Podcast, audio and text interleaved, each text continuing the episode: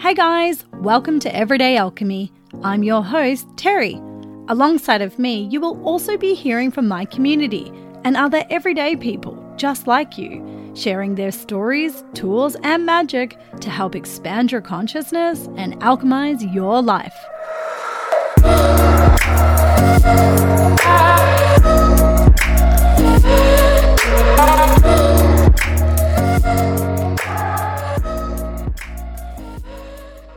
Well, hey everybody, welcome back. I am back and I'm really excited to talk about today's topic, which is all about scalar energy.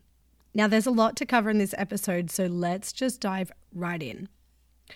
Okay, so as we know, atoms are the building blocks of our physical world, of all matter, our reality. And if we zoom in on these atoms, we would see that they're made up of subatomic particles like protons and electrons and quarks. But if we keep zooming in on a really quantum small level, we don't find any solid particles because matter at its core, at its quantum level, is just a manifestation of energy, of light. And as Einstein puts it, mass and energy are both but different manifestations of the same thing. So when energy becomes sufficiently dense, it transforms into matter. The difference between matter and energy just depends on their vibration and frequency. So yeah, everything is energy. We are made up of energy. And in fact, in 1974, it was discovered or rediscovered by a German biophysicist, Fritz Albert Popp, I love that name, that all living cells emit a burst of laser-like light. Now, this light cannot be seen by our eyes, but it is detectable through like a supersensitive device. So this light is absorbed and stored in the cells and in our DNA. So just this concept alone, I think, is really, really cool. It's just another example of how it is that we are light and that light is found in the DNA of our cells, in our physical dense bodies, and not on the energy level or energetic level. Now, as we also know, our reality is composed of electromagnetic energy. Electromagnetism combines two forms of energy. Well, I hate saying that because really, at the core, it's the same energy. It's just different expressions of the energy. So that is electrical and magnetic energy. Now, electricity is generated by the movement of electrons in an atom. The flow of electrons gives rise to a magnetic field, where the magnetic field can also produce an electric current. And yeah, like electromagnetism isn't actually just, it's not two different energy phenomena. Like electricity and magnetism, they're actually ultimately one or unified, as magnetism is the dielectric field. Magnetism is just the word that we give to dielectricity when it loses energy. It's kind of like, you know, like just as ice is the word that we give to just really cold water, right? Like ice is just a different form or expression of water. Ice and water is the same thing. Or ice, steam, and water is the same thing, right? It's just different expressions of the same one thing, water. But anyways, electromagnetic energy is everywhere and it's all around us. In our phones, our ovens, it's in light from the sun or when we go and get an x-ray. Our body is electromagnetic. Like each cell forms its own electrical energy and magnetic field. What's really cool is our heart is also a really strong electromagnetic center as it radiates 1,000 times more energy than any other organ or even the brain. In fact, the heart's electromagnetic field can be detected up to 6 feet away or outside of the body. That's really, really cool. But here is where we take the concept of energy forms a little deeper. And I'm going to tell you that there are other types of energy that exist too. So there's electromagnetic energy, and then there's the subtle electromagnetic energies. And then beyond those, is what's known as scalar or zero-point energy. So there is a broad spectrum of electromagnetic energy. Like, it basically consists of just different types of light or electromagnetic radiation within different wavelengths and frequencies and energy. So there's the radio wave and the microwave and the infrared wave. Then there's visible light, which is the light and colors that and energy that our eyes can detect and see. And then going down the spectrum, we also have ultraviolet, we have X-ray and gamma radiation. But it keeps going, this spectrum. It goes into subtle electromagnetic energy and then beyond into scalar energy. So at one end of the spectrum, like where the infrared and microwave and radio waves are, these are low energy, long wavelength, and low frequency energies. Then up the other end, like where ultraviolet and X-rays and gamma rays are, they are high energy, short wavelengths, and have high frequencies. But let's move on to the energies that are even beyond the spectrum of gamma rays. And though it's generally invisible, subtle electromagnetic energy can actually be detected and measured. But because of how fast it manifests or how high of its energy and frequency it is, it isn't measurable in the same way that other energies are. Now, subtle energies are not anything new, by the way. In fact, many ancient cultures have known and worked with these subtle energies over thousands of years. It's been known as chi or ki or prana or pneuma, just to name a few names. And it has been used in many ancient and indigenous healing systems, like in Chinese medicine or in the Japanese practice of Reiki.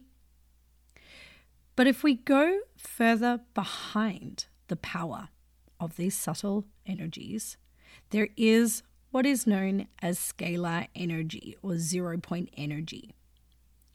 So in the 1800s, Scottish mathematician James Clerk Maxwell first proposed the existence of scalar energy when he developed equations that linked electricity and magnetism.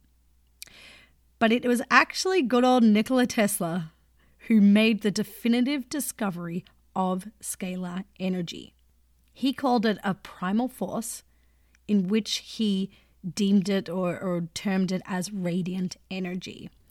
Now in, I think it was like 1899 or close to 1900s, he demonstrated how scalar energy could be harnessed freely from the cosmos to light up lamps that were 25 miles away from the tower that he had used to wirelessly transmit scalar energy.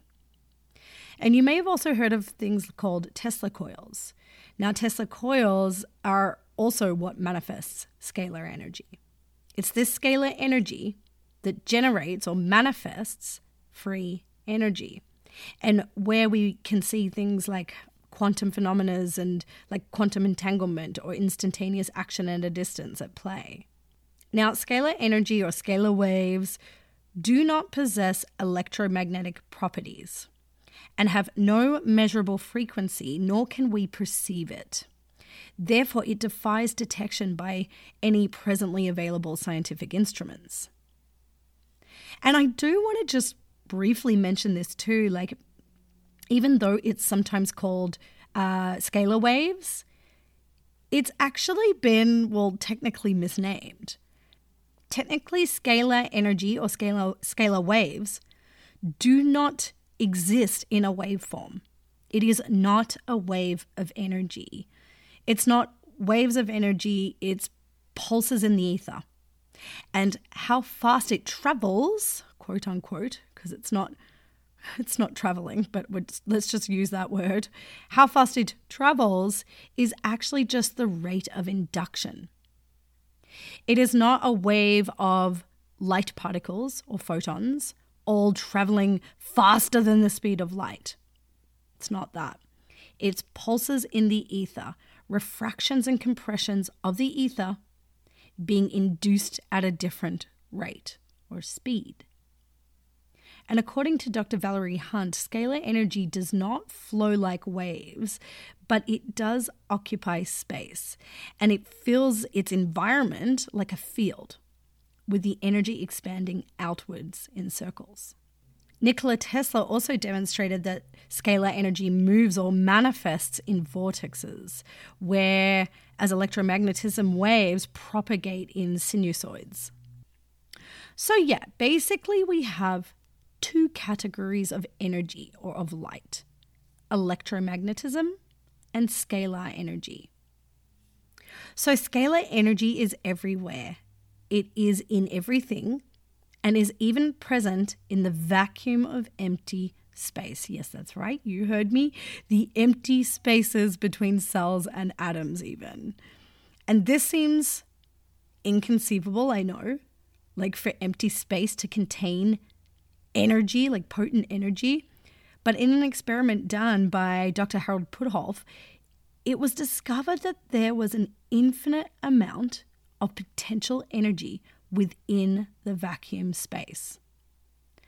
Like in a place in space where no such energy should technically exist. And this energy of the vacuum space is also what has been deemed or termed as zero-point energy. So scalar energy, zero-point energy. But yeah, scalar energy behaves differently in space than electromagnetism does. And that doesn't have the same penetrating power as electromagnetism. So now I want to talk about how it is that we can utilize scalar energy. You, in fact, do not need a scalar device or access to a service that uses scalar devices, although they do exist. Like one of my favorite companies that provides this service is called FLFE, Focused Life Force Energy. And I actually met the founder of this company just on a whim years ago. And I've used their services. Pretty cool. Pretty interesting stuff. And yeah, I've linked their website in the show notes if you want to check that out. They also have a free trial too that I recommend, but super interesting stuff. But we don't need to use a scalar device to access scalar energy, because did you know that our minds and our thoughts are actually a scalar tool? Yep, that's right. Our thoughts, our feelings, our mind, our conscious thoughts, this is what we utilize scalar energy to manifest things into our reality. We use scalar energy, and you can intentionally and consciously use or conjure up this energy or access it. Now, scalar energy is emitted by an antenna, and then it is absorbed by another antenna. So these two kind of transmitter-receiver antennas are necessary to transport this scalar energy. So creating an artificial scalar vortex establishes a resonance. It's then emitted. That energy and information is transmitted across all time and space, and then attracts natural vortexes. So you can emit a scalar vortex as you are an antenna. Then the information is transmitted outwards until it is received. So people or situations or circumstances that are attracted to this transmitted scalar vortex of yours, or that are a match in some way to this vortex of yours, will receive the transmitted vortex, and then they might reach out to you. Or maybe in an event or a situation may manifest, which is pretty cool, hey? So to try this out, all you need to do is to sit in meditation. Now, I do recommend having just a basic knowledge or a basic practice of meditation, because you want to really calm your mind and really ground yourself and focus on your breath. You really want to detach yourself from the worrying thoughts and fears and just get into that calm, centered space. Then in what you want to do is you want to think of your intention or your mantra, because this is the signal that you'll be sending out. And I recommend keeping it really basic, not specific, because we're going to send that signal outwards and you're going to leave it up to the universe to be creative and to manifest what's a match to what you send out there. So I recommend using the mantra, I am love, or I am supported. And all the whilst also feeling the feelings of these mantras. You really want to spend time saying that mantra in your mind and feeling the feeling of that mantra. And you can sit and do this for 5 minutes or an hour. It actually doesn't really matter how long. It's not the time that establishes the transmission. What matters is you're focused on the mantra and the feeling that you feel. So once you have done that, once you've established your scalar vortex, you can come out of that meditation and then just go about your day. So let it go. Have no expectations or attachments to any outcomes. I almost forget that I have even done it sometimes during the day. And then all you will do is notice what shows up. And now just a heads up. Remember that you have established and emitted an artificial scalar vortex. This vortex's resonance will be received by and will attract other like vortexes. So what might show up or what might manifest will be, I don't know, examples of the ways in which you are loved or which you are supported. But what can also show up are manifestations or things or ways or people or circumstances that can trigger you. So both may manifest.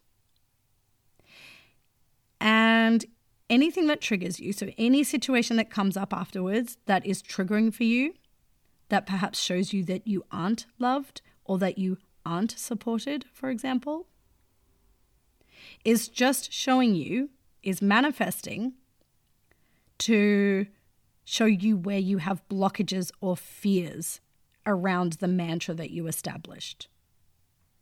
Or it's there to show you where it is you have not given the situation or maybe the person or people involved unconditional love, or where it is you have not fully integrated the lessons around it, right? Because if you're stating your intention and sending that out there, you may receive people or manifestations or situations, you may not receive them. They will receive that information. They'll receive that vortex and may show up. They may reach out. They may message. They may call. You may run into them.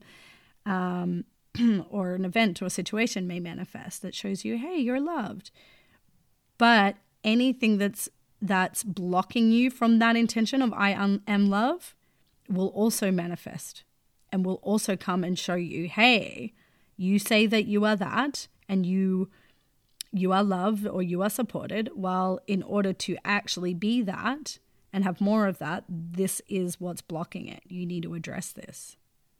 So that's what can happen. This happened to me the other day. I did the meditation and activated a scalar vortex in this specific meditation that I do. And then you guys, the amount of things that manifested in only 20 minutes afterwards was shocking. I was really shown both sides because my intention was I am love. So I was really shown where it is that I am love or loved. I had so many random people from around the world, because this energy transcends time and space, instantly message me. One friend had a dream that I came to him and hugged him and was like, I missed you. And he's like, I miss you. I had visited him in his dream. And he messaged me only 20 minutes later after he woke up saying, whoa, you just came and visited me in a dream. So there you go. I am love. I am giving and receiving love from across the world instantaneously. What else did I have? I had this package of these essential oils that went missing. It's been missing for 3 weeks. The post office couldn't find it, all this stuff. They didn't know where it was gone, whatever, but it was full of like love-based oils, like lots of rose and lavender and ylang-ylang. And I was just like, I don't know where it is. Who knows? I came out of the meditation and then went straight to my mailbox and it all of a sudden just was there, showed up, came through. Who knows where it had been for the last 3 weeks, but it showed up. But then I had some situations that were very triggering. About 20 minutes later happened. And it manifested randomly because the universe is showing me where I have blockages or fears that I am not loved, that I think that I am not loved, right? It's like, hey, you need to look at this. You need to deal with this. You need to dive deeper into it. So yeah, it's not all rainbows and unicorns. This meditation can be triggering because it's very powerful, potent scalar energy. But either way, it's all a gift to help us consciously grow and expand. So try it out. Try different intentions or mantras. And remember, we're in a very powerful portal of energy right now with the eclipse season here. So, you know, you may wish to further make use of this energy.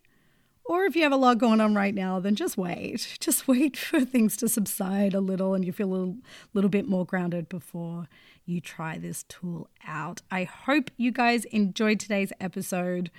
I do actually, there's a lot more information about Scalar that I do want to talk about, but it's quite complicated and I might do another episode on it next week or in the upcoming weeks. But this is a great introduction to scalar energy, and as always, please feel free to share it with anyone that you feel called to share it with at this time. Have a great week, everyone. Bye.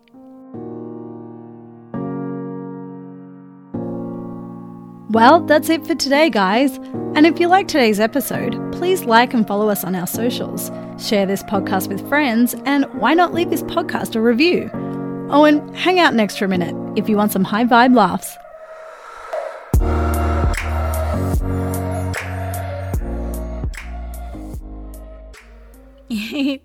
Why is reading research on electromagnetic radiation so easy? Because it's a pretty light subject.